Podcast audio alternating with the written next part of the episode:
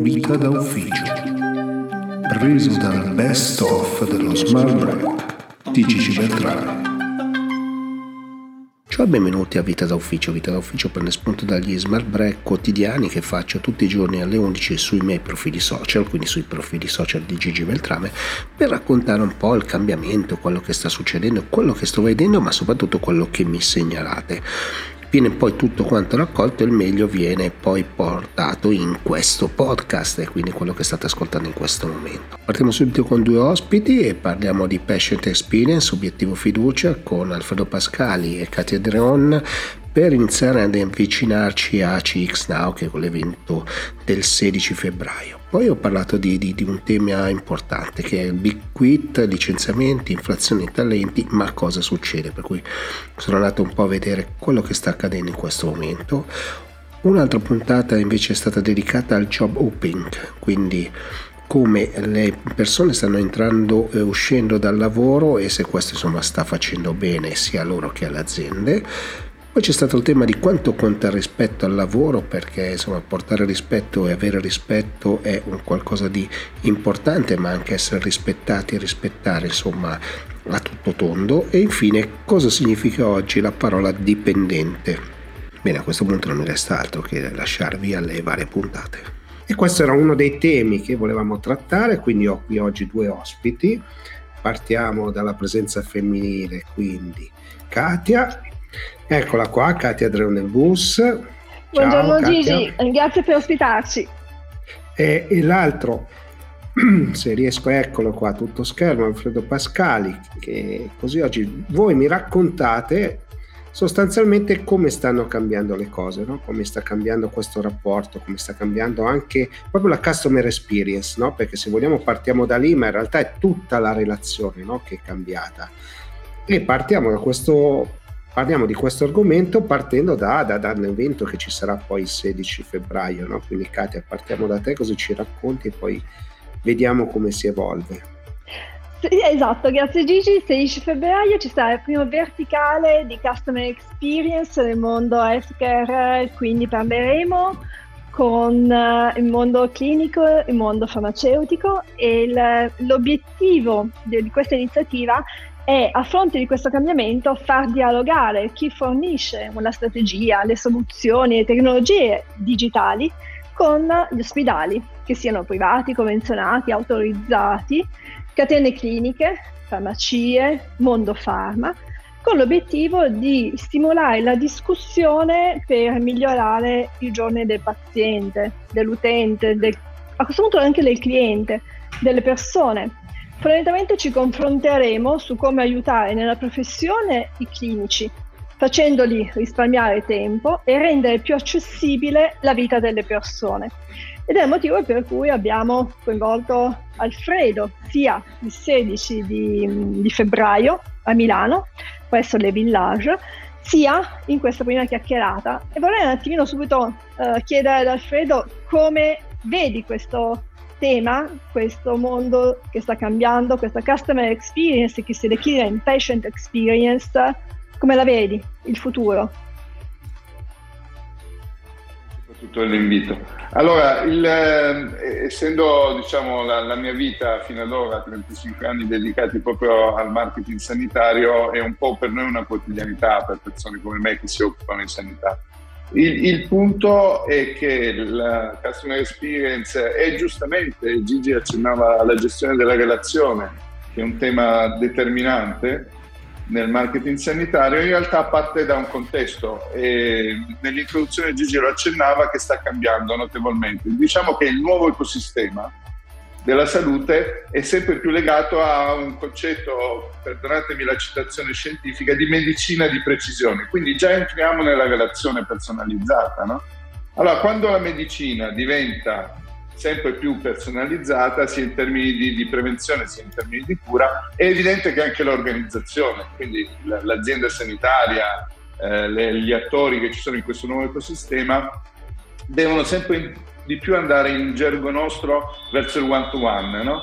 Questo vuol dire che questa modificazione scientifica abbinata alla, al digitale, che ovviamente sta, sta diventando diciamo, eh, anche in sanità un driver di, di, di innovazione, integrandosi dentro tutti gli spazi fisici, le relazioni, i processi che abitualmente animano queste, queste organizzazioni, creano una convergenza. No? Se voi ci pensate che dai device come i, i watch eh, che noi ci portiamo addosso, che sono device medico, medici autorizzati come tali, perché misurano per esempio il, il battito cardiaco, fino ai sistemi sanitari che si stanno sempre di più basando sul valore, non solo sulle prestazioni, ma proprio sul valore generato per il paziente, crea un concetto fondamentale no? e Gigi l'ha messo anche nel, nel titolo di questo nostro incontro di oggi, cioè che l'obiettivo è la fiducia.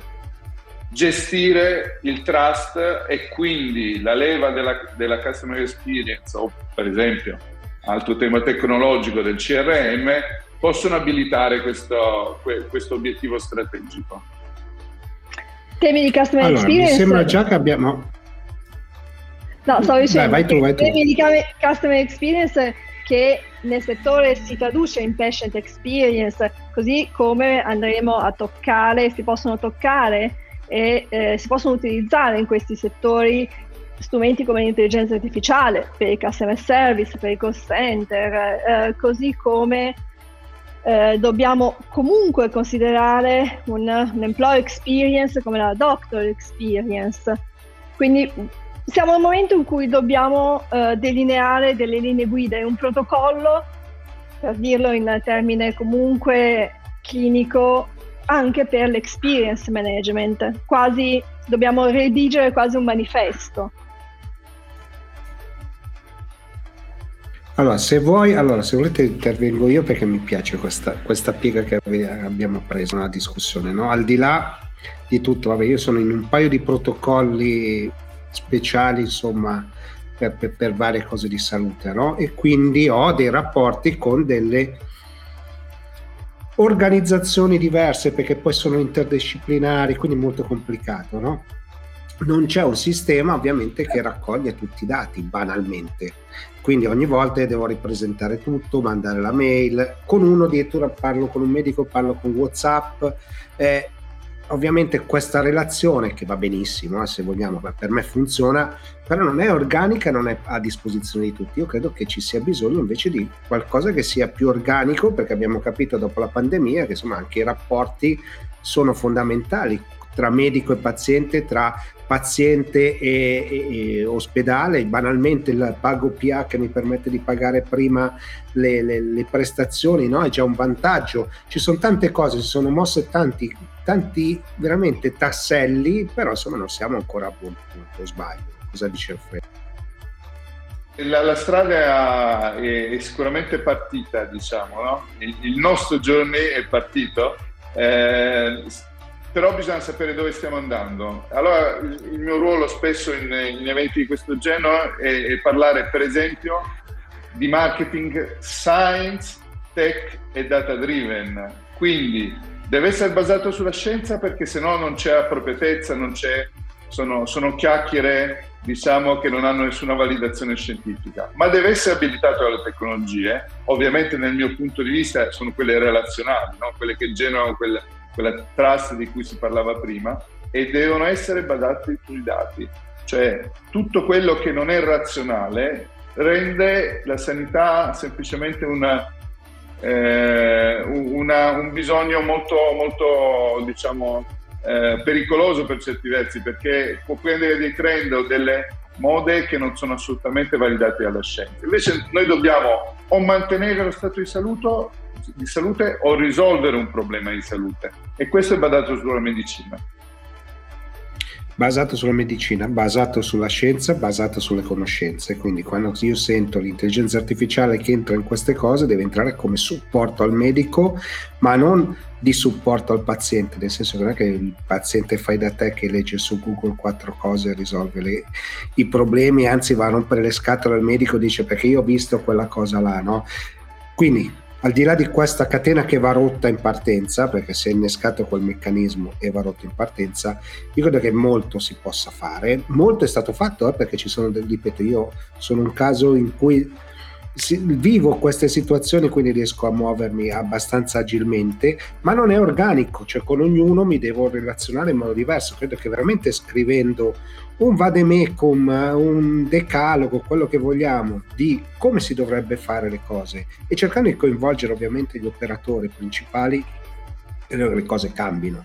Ma non è neanche un problema di pubblico-privato, eh, devo dire la verità. No, no, no, no molto spesso il pubblico è molto più avanti, molto più avanti del privato, quindi eh, è proprio una questione di come vogliamo gestire le cose, come il rapporto tra un paziente e la sanità, ripeto, che può essere anche il medico di base, eh, il rapporto con il medico di base Abbiamo visto che nella legge di bilancio volevano togliere la mail per le ricette, che in certi casi insomma ci ha salvato da tanti problemi, no? Se è diventata un'abitudine, perché la vogliamo togliere? Dobbiamo cercare di prendere le best practice, quindi quello che funziona, e metterlo in pratica e metterlo a sistema. Questo è, credo che poi sia il tuo compito, Alfredo, e, credo che sia il compito di Katia raccontarcelo poi il 16, no? Assolutamente sì, ce la racconteremo eh, il 16 con quattro tavoli di discussione eh, che sono su registrazione dove andremo a confrontarci sulla patient experience, sull'intelligenza artificiale per il customer service, sia lato clinico sia lato paziente, perché comunque si può utilizzare anche l'intelligenza artificiale, ne può avere beneficio anche il paziente, sulla data experience, sull'engagement. E eh, queste tavole di discussione sono proprio eh, finalizzate a fare un, il punto della situazione su un tema di questi argomenti, redigendo appunto un vademecum, un, delle linee guida.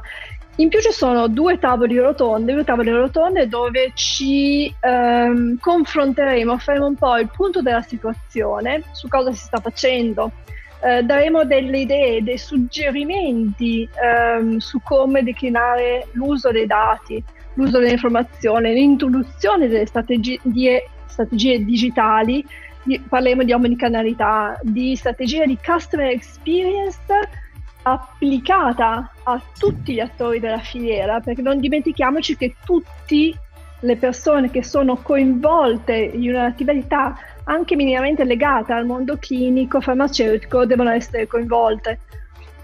Quindi il tutto, questo, questi temi, questi argomenti si possono racchiudere sotto la voce che ormai nota patient experience.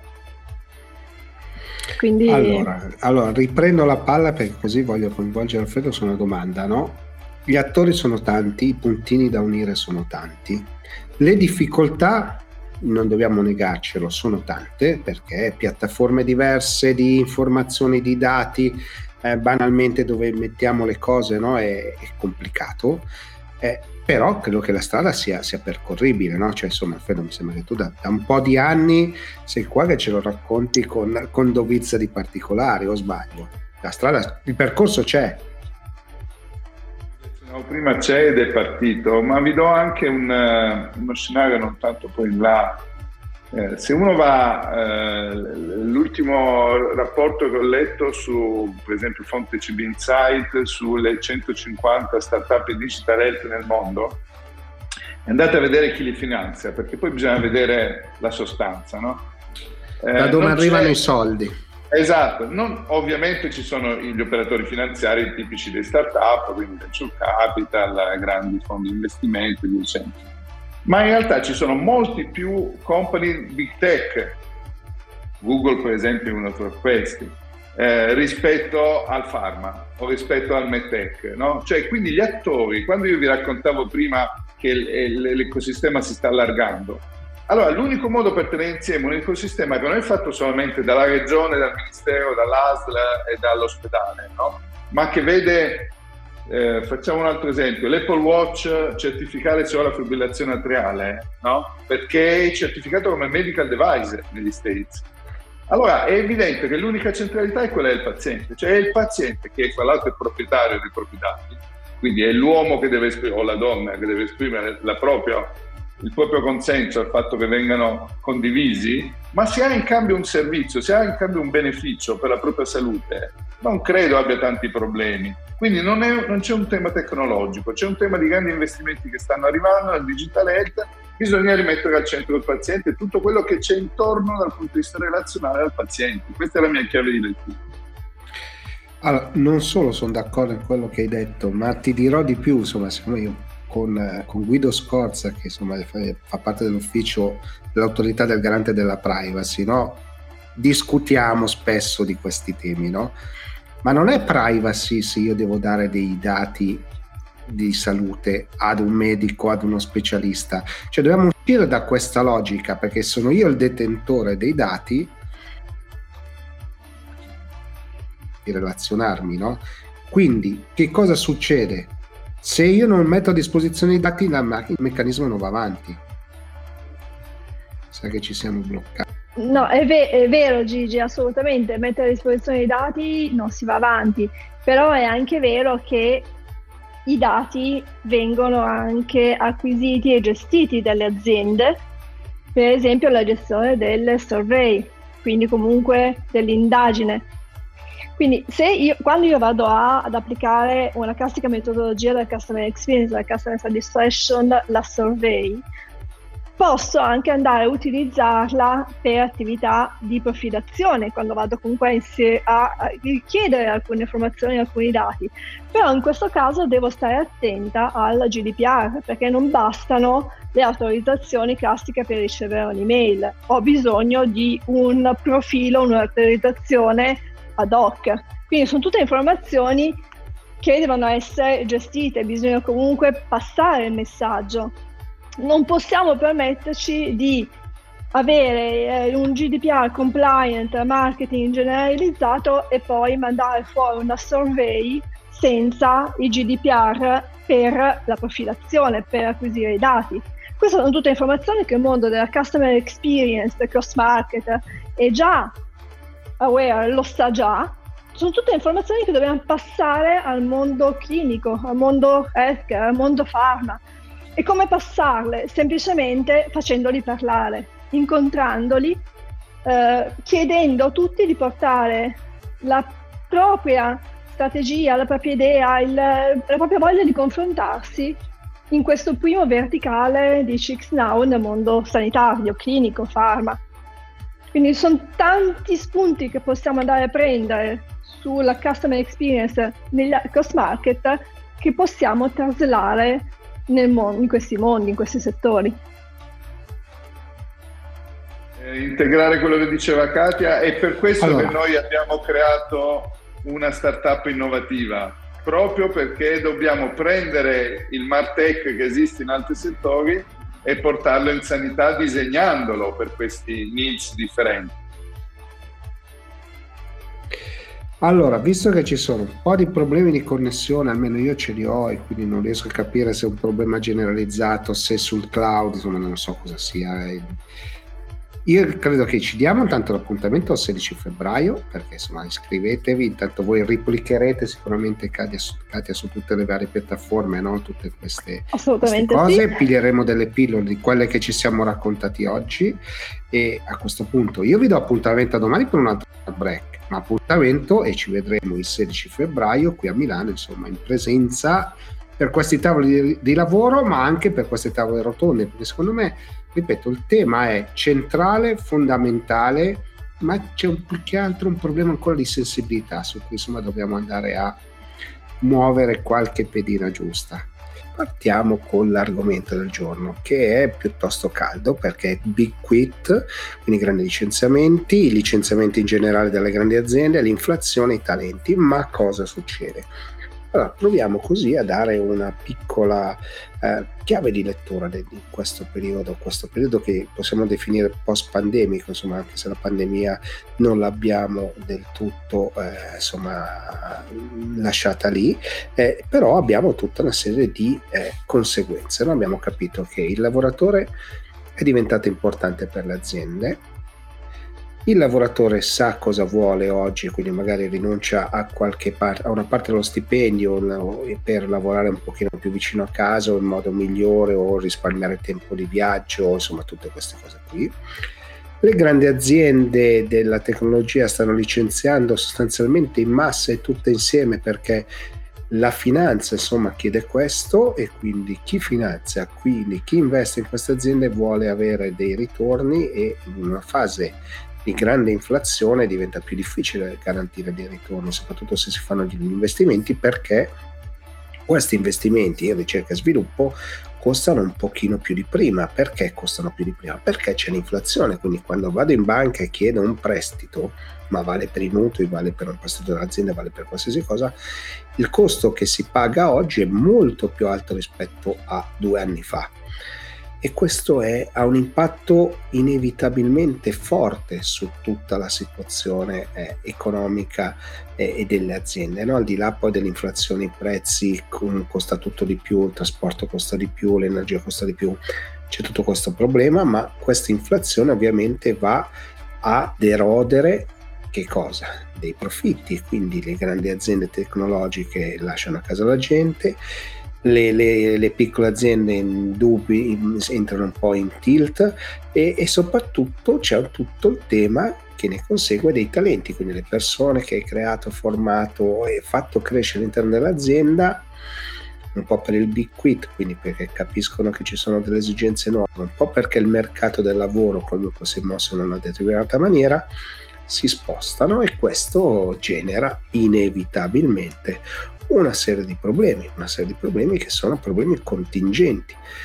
Per chi vuole trattenere i talenti, per chi li va a cercare nelle aree in cui insomma mancano e sappiamo che il PNRR porterà grandi investimenti, già qualcosa è arrivato, ma poi i progetti vanno messi a terra, quindi servono le competenze, le persone che sappiano fare, le persone che credano in questi progetti e che li sappiano portare avanti.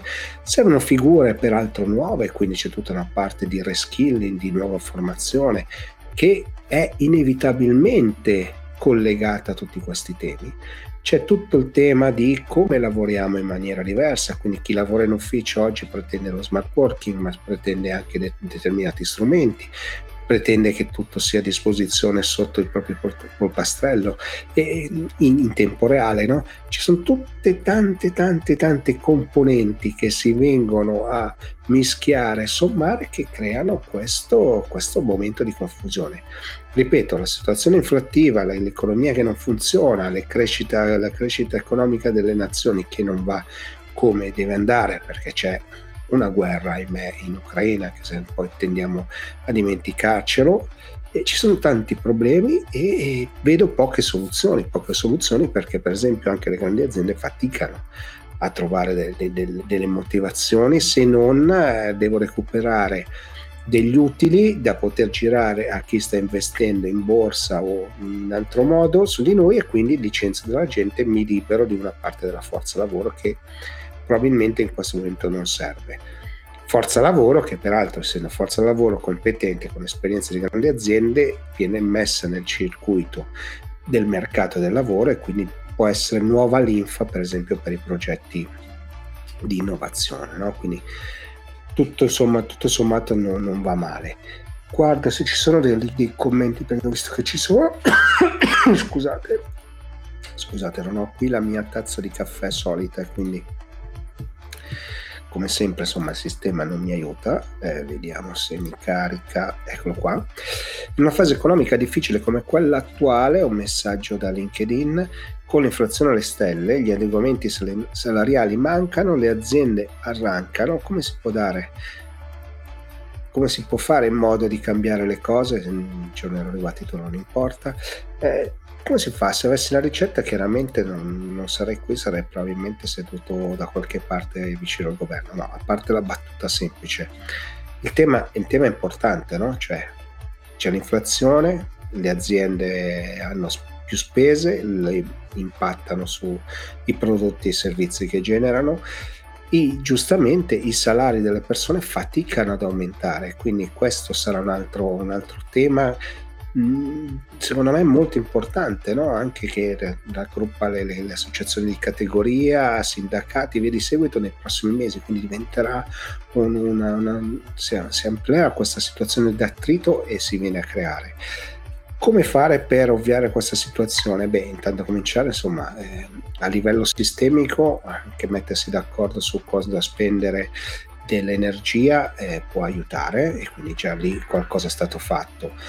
Bisogna rivedere la politica per esempio sulla ricerca e sviluppo e fare in modo che le aziende possano fare maggiore ricerca e sviluppo. In questo periodo sto cavalcando molto questa, questa idea ma perché è fondamentale. Se le, aziende, se le nostre aziende le nostre piccole aziende non fanno ricerca e sviluppo e non investono sul loro futuro beh difficilmente potranno rimanere competitive eh, in futuro no? perché prima o poi comunque le cose si dovranno sistemare, si ripartirà o comunque si troveranno nuovi equilibri e dobbiamo essere pronti come sistema paese, come sistema industriale, come sistema produttivo.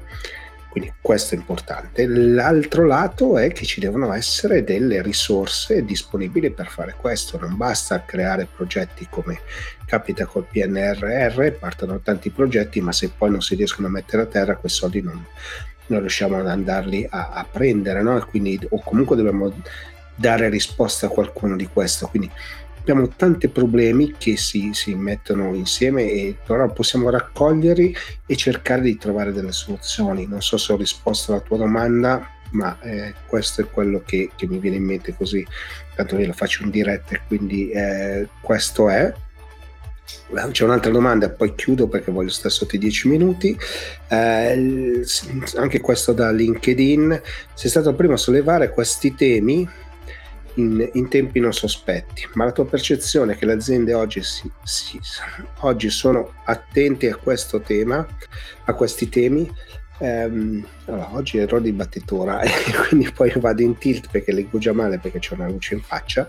Allora, al di là di questo, eh, le aziende oggi sono attente a questo tema? Sì, lo sono in, in varie forme. Eh, nel senso che sono attente al tema della, dello smart working, più o meno, poi ognuna con le sue, con le sue problematiche, sono attenti al, al, tema della formazione in azienda, alla coltivazione dei talenti, a cercare di attirare questi talenti, quindi delle persone che escono dalle, dalle università, per esempio, con buoni voti, con buone tesi e che devono poi entrare nel mondo del lavoro.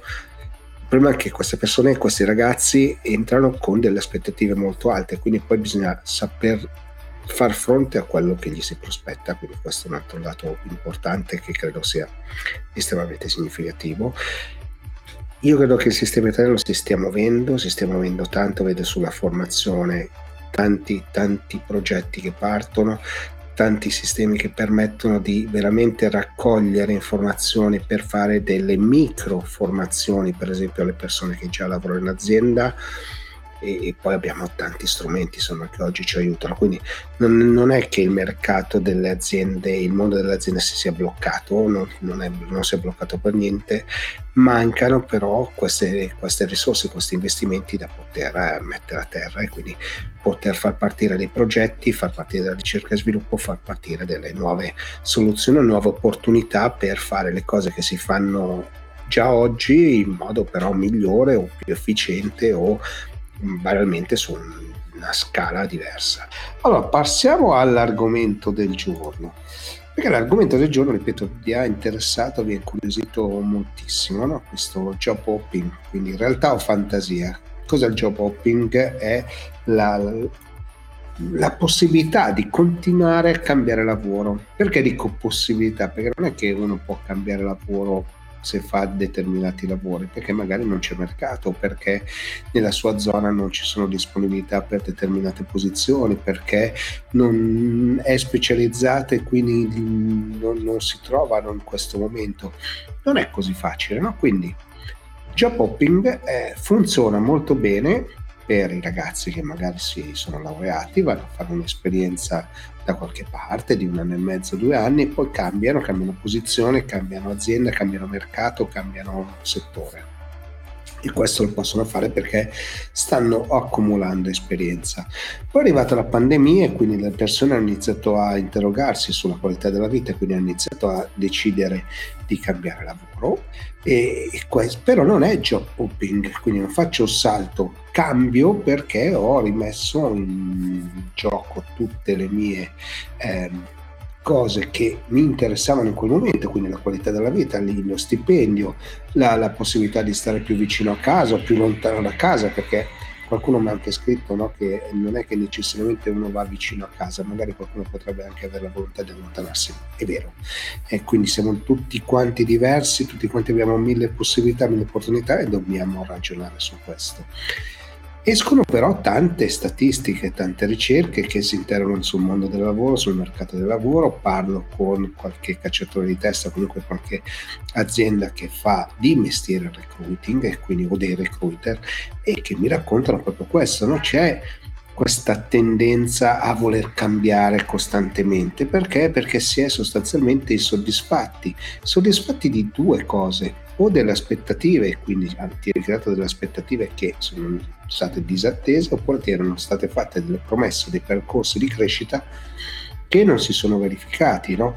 Poi possiamo andare ad analizzare i motivi delle due, ma questa potrebbe essere una ragione, una ragione di base che eh, potrebbe aiutare a comprenderci in questo momento quali sono le, le cose che, che sono, entrano in gioco e quindi che fanno, che fanno la differenza vi ripeto, commentate se avete qualcosa da dire perché vedo che ci sono già dei commenti.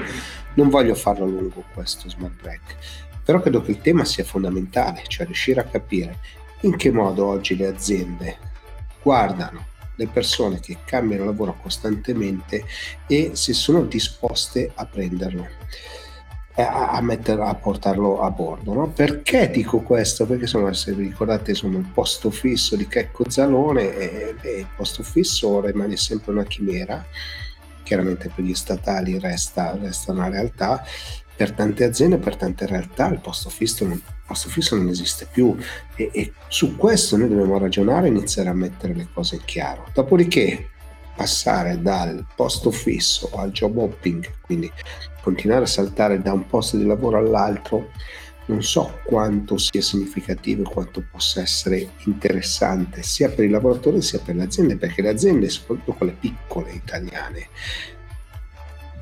amano tenersi i propri dipendenti, i propri lavoratori, le persone che collaborano in azienda. Perché? Perché è un lavoro che è strettamente correlato alla relazione, alla relazione al proprio interno verso l'esterno. Perché? Perché se in pochi si deve sopperire, si devono avere tante capacità, tante soft skill, le soft skill che insomma sono tanto di moda anche nelle grandi aziende e tutto questo ovviamente genera genera, è inutile che lo, andiamo a ripetere, genera trust, genera fiducia tra i lavoratori e le aziende, i datori di lavoro, i manager, questo è un elemento importante. Poi appunto, mm, i manager devono cambiare azienda, oh, non lo so se devono cambiare azienda, sicuramente però devono crearsi un, un profilo tale per cui ci siano delle posizioni che possono andare a ricoprire, quindi un percorso di crescita. Se non c'è un percorso di crescita, ovviamente le persone tendono ad andare a cercare qualcos'altro oppure cercano di capitalizzare delle esperienze che hanno fatto in alcune aziende mettendole a disposizione di altre, magari nello stesso settore, magari in altri settori. Questo è il cambiamento che c'è, quindi non so quanto sia job hopping.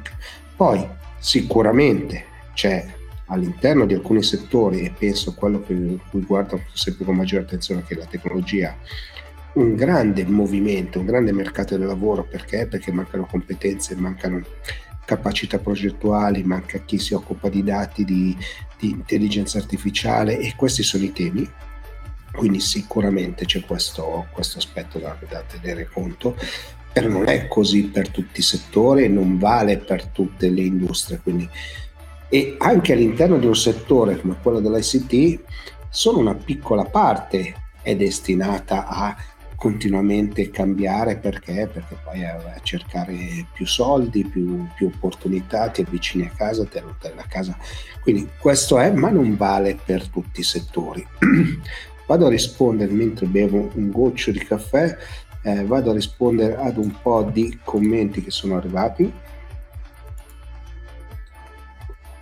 Quando devo assumere qualcuno, è un messaggio da LinkedIn, vedere che è cambiato spesso e non ha delle qualità significativamente rele- rilevanti mi fa propendere per il no. E questo è un altro tema, un altro tema perché c'è l'azienda che vuole andare a cercare persone che abbiano fatto tante esperienze diverse, ci sono aziende che, come in questo caso, eh, non preferiscono avere persone che siano, siano fedeli o che abbiano un certo tipo di qualità, ma poi ognuno è libero nella propria scelta e può fare un pochino quello che vuole, quindi tutto sommato eh, va bene così, però eh, anche quello potrebbe essere un deterrente e, e, soprattutto, ripeto, nelle nostre piccole aziende è un, un, elemento importante. Cambiare frequentemente il lavoro è qualcosa che nel nostro paese non viene visto di buon occhio, perché le aziende medio-piccole vogliono lavoratori fedeli. Perfetto, era quello che stavo raccontando. Eh, le aziende medio-piccole davvero preferiscono avere lavoratori fedeli che conoscono gli ingranaggi de, della propria realtà, delle cose che si fanno, di, dell'operatività, dei rapporti che ci sono con i fornitori e con i clienti. E quindi è ovvio che cercano di tenersi queste persone perché, perché è una piccola comunità, una piccola famiglia che eh, cresce insieme all'azienda. Faccio un ultimo, un ultimo messaggio, quindi un manager, deve, un manager quanto deve stare in azienda? Se non ha un percorso di crescita, se non ha obiettivi, perché dovrebbe rimanere? Il problema sono le prospettive e le attese. Esattamente eh, questo. Quali prospettive ti vengono proposte come manager? Ma vale per qualsiasi figura, non solo per il manager. Hai un percorso di crescita, ti viene proposto, ti vengono dati degli incentivi, de, de, de una, dei salari adeguati, questo vale e diventa il benchmark. Quindi nel momento in cui queste cose non si incontrano più, nasce l'insoddisfazione, calo di produttività e via di seguito e uno inizia a cercare qualcos'altro, inizia a guardarsi attorno. Questo è l'elemento chiave, quindi avere delle prospettive chiare e comportarsi insomma in modo tale di raggiungere quegli obiettivi. Questi sono i due elementi, quando saltano ovviamente si fa fatica.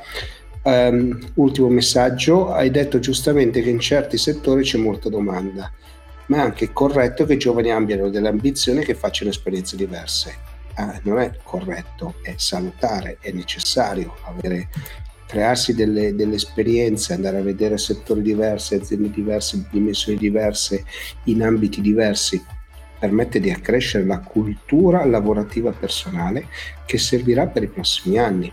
Se non lo si fa da giovani, quando lo si fa alla mia età non ha senso. Quindi eh, questo è verissimo, i giovani devono farsi delle esperienze, devono cercare di crescere e pretendere di crescere. Ecco, io credo che devono, la cosa più importante che dobbiamo avere e trasmettere ai nostri ragazzi è che devono avere un'ambizione. Quindi questo credo che sia la chiusura della puntata di oggi. L'argomento di giorno è quanto conta rispetto al lavoro. Perché ho fatto quindi questo smart break, questa pausa che ci prendiamo insieme per raccontare le cose? Perché era, mi è arrivato questo messaggio che diceva perché non fai uno smart per parlare del rispetto dell'azienda verso i fornitori. La mia azienda non li paga per mesi, tira il prezzo e spesso preferisce andare in causa. Siccome sono io che contatto i fornitori, ne va della mia reputazione. E quindi ho deciso di dedicare questa puntata al rispetto. Il rispetto, quando lavoriamo, ma vale per tutto, eh? non è che vale solo nel mondo del lavoro, è, è, una delle cose più importanti. Io devo rispetto agli altri, gli altri devono del rispetto a me, quindi portare rispetto non è una frase idiomatica, come direbbero gli inglesi, quindi qualcosa che non, non cioè, ha un significato eh, lieve, ha un significato importante, il rispetto delle persone, degli altri, in qualsiasi caso. È una cosa fondamentale, il rispetto dei colleghi, il rispetto dei, di, di, tutte le persone che ci stanno attorno, il rispetto dei familiari, il rispetto è una delle parti fondamentali della nostra vita di esseri umani la socializzazione si, si, basa sul rispetto e sulla fiducia, no? per cui ho fatto degli smart per raccontare cos'è la fiducia, perché è fondamentale la fiducia, ma il rispetto è un'altra parte, no? perché? perché se non abbiamo rispetto, se non portiamo rispetto per le persone che ci stanno attorno, come facciamo a collaborare bene, a lavorare bene, a essere in sintonia?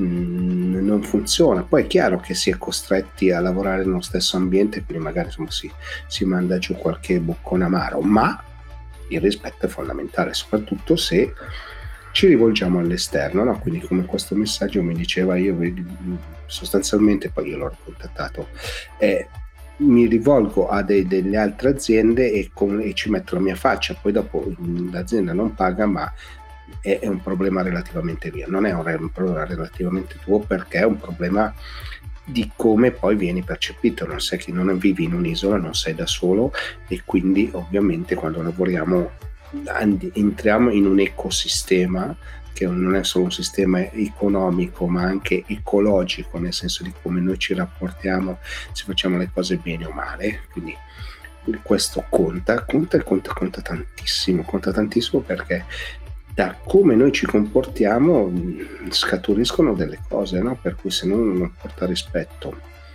ottiene una persona perché è brava a fare un determinato lavoro ed è insostituibile, ma non la rispetta come, come persona per, per, tanti motivi, può essere antipatico, cioè sono tanti motivi. Le cose alla lunga tendono a non funzionare e questo è chiaro, cioè il rispetto deve essere la base di tutto. Quando parlavo di eh, nelle, altre, giornate, insomma nelle altre puntate di come avere rispettare le, le, promesse, le premesse per, per il lavoro, no? per, per, trattenere i talenti, per, insomma, per, per trattenere i manager, Beh, fa parte della stessa cosa, il rispetto e anche rispettare le regole, la radice è sempre la stessa. Vedo che ci sono dei messaggi, volevo farlo molto corto oggi, ma eh, perché visto che non sono, non sono la mia solita postazione. Allora, qua c'è un messaggio, se manca rispetto verso i colleghi, verso i collaboratori, verso i clienti e verso i fornitori, vuol dire che l'azienda prima o poi si blocca, è inevitabile. È una verità, cioè ma prima di tutto poi c'è un passaparola, quindi se un'azienda non, non si comporta bene con mh, tutto il proprio entourage interno ed esterno, beh, chiaramente questo poi si propaga, questa voce vera o, o, falsa si propaga, quindi anche questo discorso di reputazione va, va, va, tenuto conto, però è verissimo, cioè prima o poi quell'azienda tende ad incepparsi, se non c'è un bel clima di lavoro ovviamente c'è meno produttività, quindi è un, è un tema insomma ricorrente e importante. Ne prendo un altro, poi smetto per oggi. Hai detto una cosa fondamentale, rispetto per se stessi e verso gli altri. Certo, perché se non si ha rispetto verso, verso se stessi, difficilmente si riesce a collaborare nel modo corretto e quindi sicuramente può essere una cosa valida, ma deve esserci poi rispetto verso gli altri. Rispetto per, verso noi stessi è fondamentale, ma non è fondamentale nel lavoro è fondamentale in generale. Scusate, non ho la mia tazza oggi. Il rispetto verso noi stessi è fondamentale perché dobbiamo prima di tutto tenere a noi, poi dobbiamo tenere a tutti quelli che stanno attorno a noi, ma rispetto vuol dire anche capire gli altri, entrare in contatto con gli altri, comprendere le esigenze degli altri e fare le cose insieme. Se dimentichiamo questo aspetto, soprattutto nell'ambito lavorativo, dimentichiamo una parte sostanziale insomma del, della nostra vita come esseri umani prima di tutto e come lavoratori dopo. Eh, la puntata di oggi essendo venerdì è sempre un pochino filosofica e il tema del giorno è il significato della parola dipendente, no? il significato di dipendente. Perché insomma c'è stata una discussione su, su qualche giornale, no? si raccontava cos'è il lavoratore, insomma si parlava un po' di filosofia, però la parola dipendente ha un significato abbastanza preciso, no? quindi il posto fisso, come direbbe Checco Zalone che ogni tanto tiro fuori.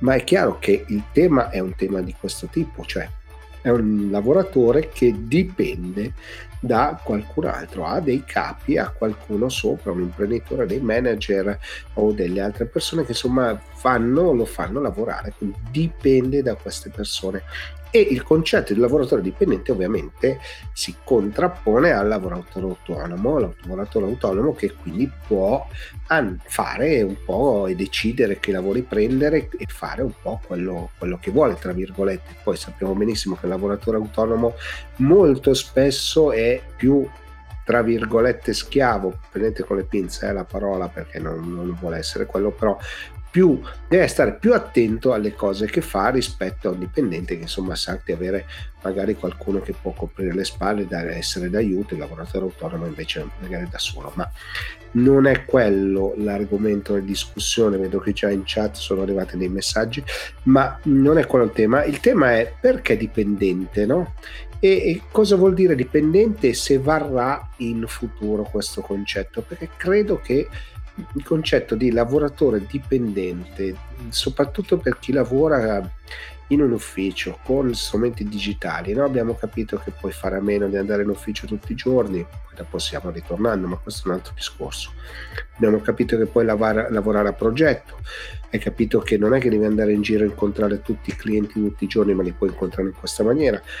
E sta cambiando tutto, stanno cambiando le cose, magari sono in ufficio e riesco a incontrarmi con gli altri che sono invece in giro sono ancora dipendente o no? E vale la pena essere chiamati dipendenti se il lavoro poi lo faccio io, sono autonomo nelle cose perché sto lavorando sostanzialmente ad un progetto, faccio parte di un team che deve realizzare qualcosa. Ha ancora senso e quindi questa era un po' la provocazione filosofica con cui volevo coinvolgervi e fare in modo insomma di, di, di riuscire a, a, farmi raccontare che cosa ne pensate no? e credo che questo sia il grande cambiamento no? cioè il dipendente di cinque anni fa in un ufficio è diverso dal dipendente di oggi. Perché? Perché hai capito che puoi lavorare in team, lavorare per progetti, lavorare per portare a casa qualcosa di concreto la, ed è cambiato. No? Poi è chiaro, chi lavora in una catena di montaggio, ci sono tanti lavori per cui lo smart working, lavorare per progetto non ha più senso, no? perché non si può fare. Però dobbiamo anche renderci conto no, di questo. No, uno dei, dei, degli espunti che sono arrivati qui in chat, no? il concetto di dipendente, come dici, significa che dipende, ma oggi si preferisce parlare di collaboratore e non è solo semantica. E non è solo semantica perché collaboriamo, quindi hai aggiunto un pezzettino di, di, quello che volevo eh, raccontare e mi ha fatto piacere perché volevo arrivare lì. Cioè, oggi il lavoratore è un collaboratore. Se ci pensate, un, abbiamo i collaboratori fi, eh, familiari e eh, non più insomma badanti o babysitter. No? Anche questo modo di dire le cose che sembra, ripeto, solo semantica, eh, in realtà ci dice molto di che tipo di figura uh, è e, di, e, con chi abbiamo a che fare. No? È un collaboratore, quindi qualcuno che lavora con noi, che lavora insieme a noi lavora insieme, collaborare e lavorare insieme.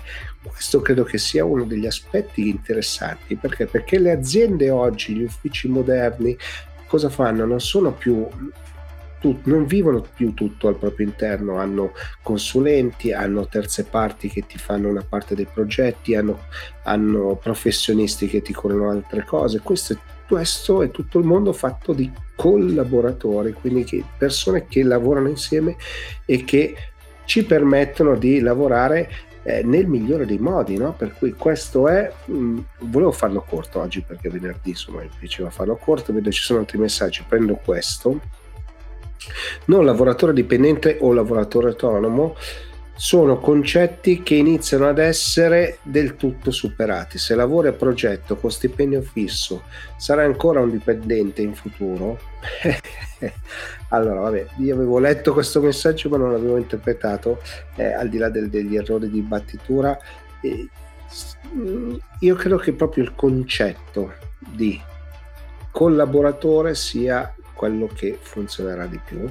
Eh, vediamo che insomma sempre più lavoratori hanno fatto big quit, quindi i lavoratori dipendenti sono usciti, sono, molti sono andati a fare il lavoro in proprio, quindi sono diventati degli autonomi, molti si sono ricollocati in altre aziende, ma hanno cambiato, no? quindi eh, questo è eh, la fluidità di questo periodo e se parlate con qualsiasi azienda di collocamento insomma, che va a cercare eh, persone o profili per, per, aziende grandi o piccole che siano ci raccontano no, questo, questo mondo.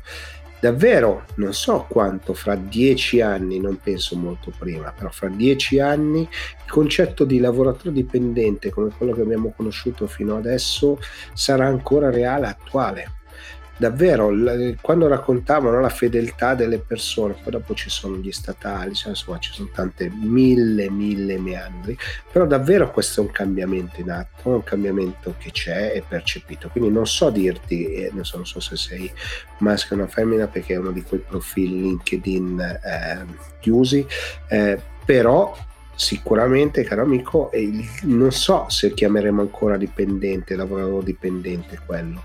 E abbiamo visto che anche tante aziende stanno assumendo eh, lavoratori che poi magari hanno una partita IVA, quindi anche lì è un altro miscuglio di questo periodo, è un periodo, ripeto, molto eh, prolifico sotto questo aspetto per chi ha delle opportunità perché delle skill.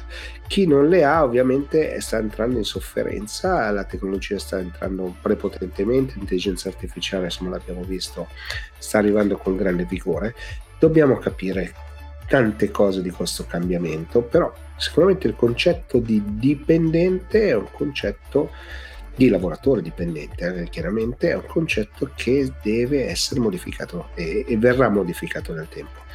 Volevo farlo breve, non sono riuscito a farlo breve neanche Siamo oggi. Al termine, vi ringrazio anche per questa settimana veramente stupenda. Vi ricordo che e vi do appuntamento per il prossimo Smart Faccio che è lunedì sui social alle 11 del mattino. Una pausa Ciao caffè intelligente per cercare di fare che cosa? Raccontare il cambiamento.